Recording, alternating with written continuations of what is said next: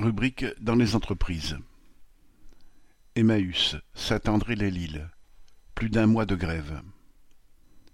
Depuis le 4 juillet, les travailleurs sans papiers de la halte Saint-Jean-d'Emmaüs à Saint-André-les-Îles sont en grève. Ces 21 grévistes, soutenus par le comité 59 des sans-papiers et la CGT, dénoncent des conditions d'exploitation proches de l'esclavage. Ainsi témoigne une travailleuse. Citation à mon arrivée il y a cinq ans, j'étais enceinte et déjà mère d'un enfant de deux ans. Emmaüs nous a expliqué que si nous voulions garder notre logement pour mon mari et moi, il fallait que nous travaillions quelles que soient les conditions et qu'il n'y aurait pas d'aménagement de travail possible dans ma situation.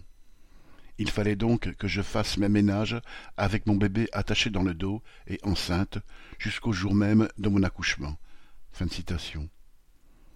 Ces travailleurs refusent le terme de bénévole alors qu'ils travaillent quarante heures par semaine, soit cent soixante heures par mois, pour cent cinquante euros.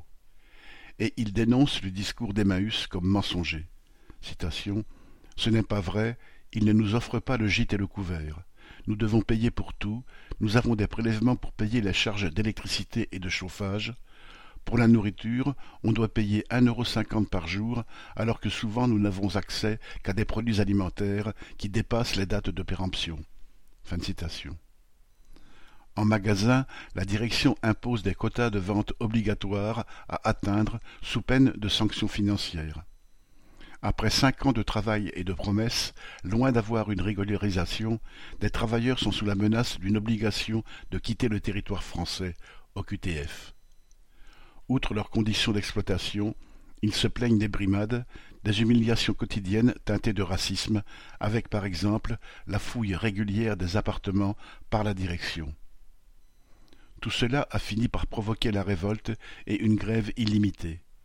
Déterminés, les travailleurs revendiquent le paiement de leurs arriérés de salaire, leur régularisation immédiate, mais aussi la démission et la mise en accusation de la directrice et du président de la communauté de la halte pour traite d'êtres humains.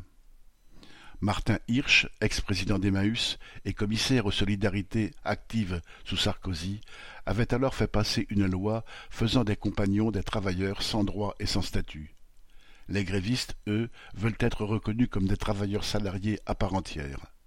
Leur lutte continue et mérite un plein soutien. Christian Chavot